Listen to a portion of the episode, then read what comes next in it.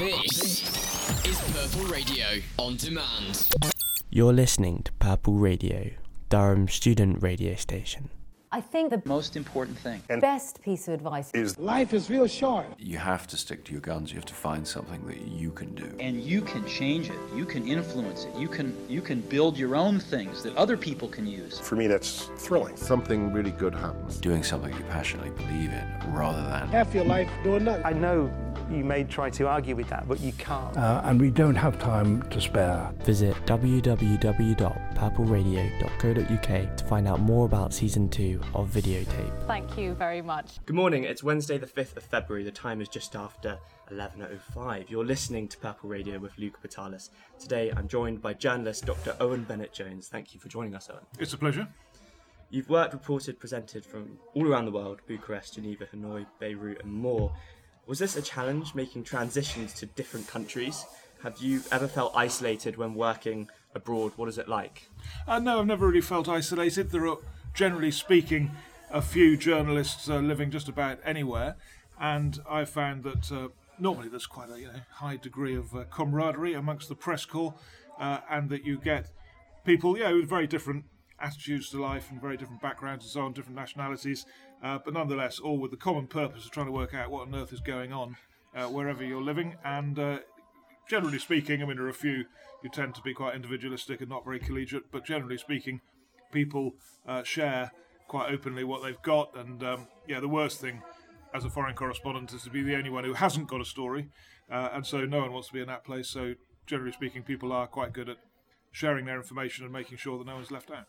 How did you get into journalism when you were younger? So I just joined the BBC scheme at the time um, out of uh, university. And in fact, I applied once, didn't get it, and then uh, applied again the next year and, and, got in. And then I left the BBC in a sense that I uh, they have these horrible employment arrangements. So I, I, ended up becoming freelance for most of my career and was uh, running around the world pretty much at will so that I wasn't an employee, so they couldn't really tell me where to go. So I was able to set up shop where I wanted. I'm interested in film, and actually, a lot of filmmakers are doing exactly as you described, switching to a more freelance way of working. Is that something that you prefer doing? Uh, not really, no, because it just means you don't get any of the benefits that uh, that, that, that you should get as as a, an employee. So uh, I, I, don't actually recommend it. I mean, pe- people have to do it now, and and uh, you don't really have much choice about it. But it's it's just a way of employers cutting their costs, and so no, I think it's uh, it's exploitative.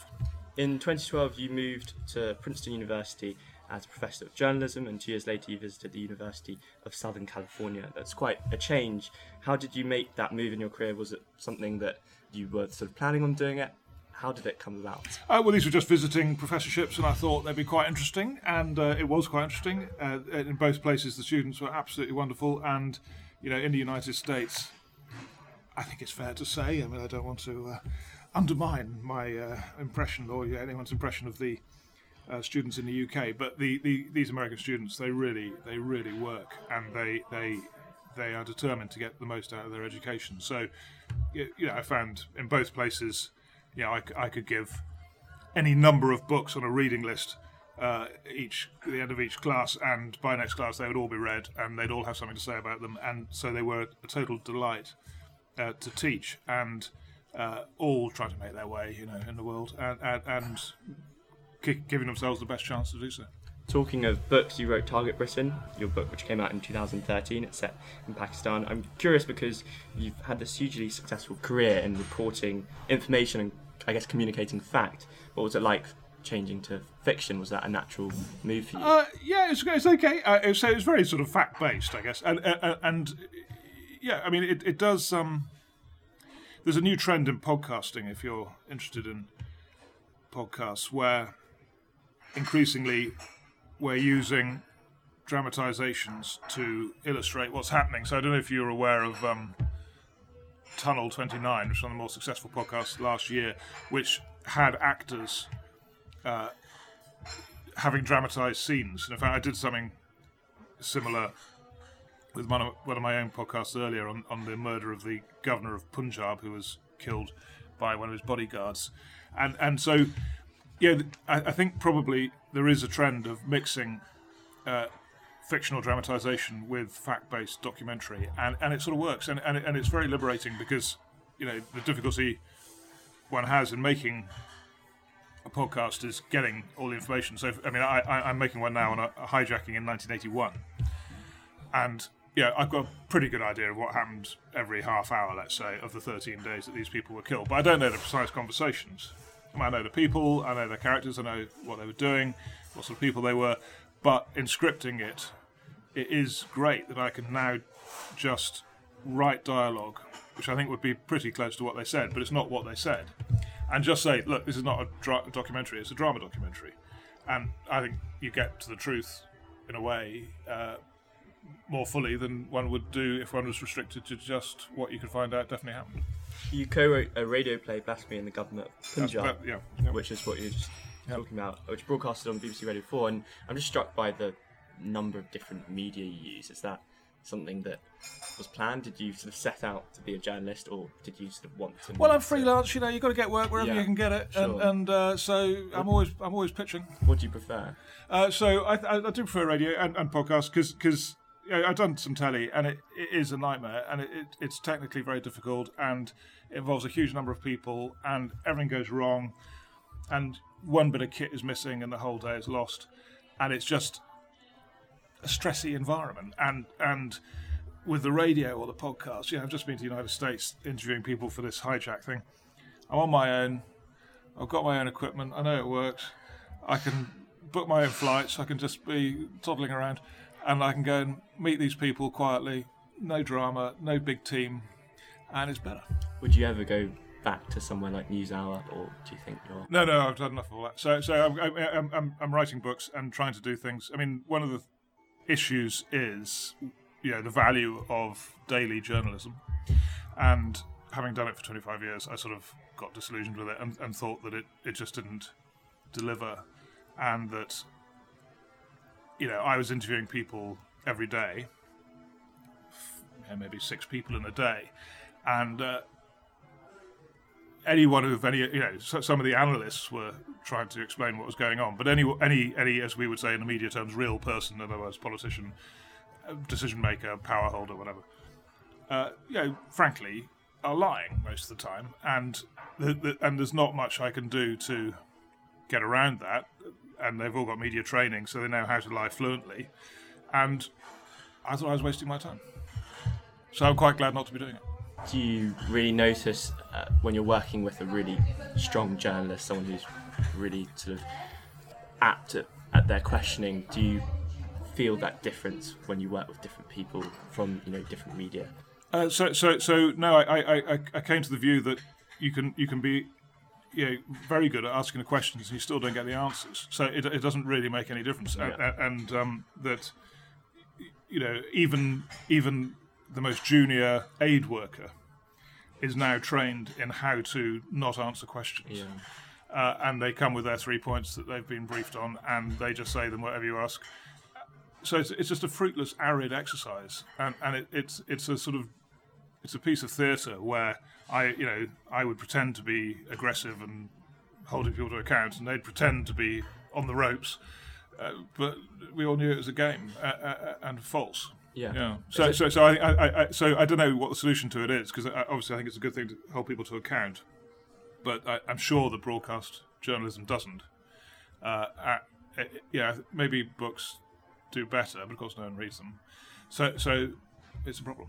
In that sense, has journalism changed from when you started out? Yeah, I think it has changed. I, I, I, th- I think media training is um, a real problem, and, and that it, it has given power holders the capacity to avoid being held to account. Is there anyone you've worked with that sort of comes to mind? I, I know it's sort of a horrible question, but is there anyone who, who really stands out? That you really well, there, working there are some there are some journalists who who, who are uh, very brave, uh, and I'm always impressed with that. Uh, so I've been into quite dangerous places, but always been very cautious and and uh, you know not very risk uh, uh, quite risk averse. Uh, so so I'm always impressed with. I remember, I remember Christina Lamb from the Sunday Times once. I mean, I was in southern Iraq, and she, I don't know, I how she did it. She got a car and went, went into, it was probably Basra, but when it was still under the control of Saddam's people, and it was Saddam Hussein's government, and it, so it was just super dangerous. And I was just like, I wouldn't have done it. So I'm quite I'm quite impressed. Yeah, I didn't do it. I mean, I could have done, and, and I didn't. So I, I'm quite impressed with people who do that, and and then I guess uh, the other thing is people who actually know what they're talking about. So if, if, if you know, so much of this daily journalism is you just go out to some dangerous place, stand on a roof, pontificate with no knowledge, and leave the next day or the next week. And then you get people like Patrick Cockburn, who's writing in the London Review of Books, who who have been following Iraq. He's spent a lot of time in Iraq for the last 15 years. Well, you know, it's definitely worth reading what he's got to say about Iraq. He understands it, and he, he, he's studied it. He's read everything. He's talked to everyone. He knows what he's doing, and, and so I, I, I think that is the way to do, you know, foreign journalism, probably domestic journalism too, to get people who've covered the health sector or whatever forever. It's interesting you mentioned that. We had Jeremy Vine on a few months Right. ago, and he talked about the difference between being an expert and being experienced. And I think like what you're talking about is sort of exactly that. Having, Yeah. having the backing. Well, he'll know because he'll, they'll come on his program, and you get news reporters who are like journalists who, who just, you know, I mean, I can do it. I've done it. You just make it up. I mean, you don't make it up, but you just sort of don't say anything. Effectively, I mean, you just try and not say anything in case you're wrong, uh, and, and then people who who yeah will come on his program who who do understand this stuff and and will enlighten us all. And lastly, what would you say to people at university wanting to pursue a career like you've had in broadcast? Yeah, I mean, I, what I'd say is that is is you know, increasingly they have to be prepared not to make much money. So it really is a choice, and and and uh, you know, journalism is not an easy way to make a living increasingly because everyone's doing it on social media for nothing, and so yeah, the amount of space for professional people to make a living out of it is limited. But you know, it is interesting and it is a good life, and if it, uh, and if people want to do it, I th- I think they just need to go and do it, and and, and not to. I mean, you know, I didn't do journalism college at masters. I know it's much more sort of de rigueur now, but whenever I was abroad, I would see young people coming in at the age of 18, 19, 20, whatever, or out of university, and just starting filing. And you could see immediately the ones who were going to make it because they were like on it and they were just busy and they were just doing some TV and they were doing some radio and they were doing some written stuff and they were doing it for nothing and they were doing it for tiny fees, but they were just on it and they probably have their own site now and would be getting all that organised and and and and you know so you, so it still works that if you just go somewhere interesting and start filing, you'll be fine. Dr. Owen Bennett Jones, thanks very much. It's been a pleasure. Thank you. Thank you for downloading this episode of Videotape. See you at the next one. Bye. Purple Radio Podcasts. Thanks for downloading this Purple Radio podcast. For more great content and to listen live, head to purpleradio.co.uk.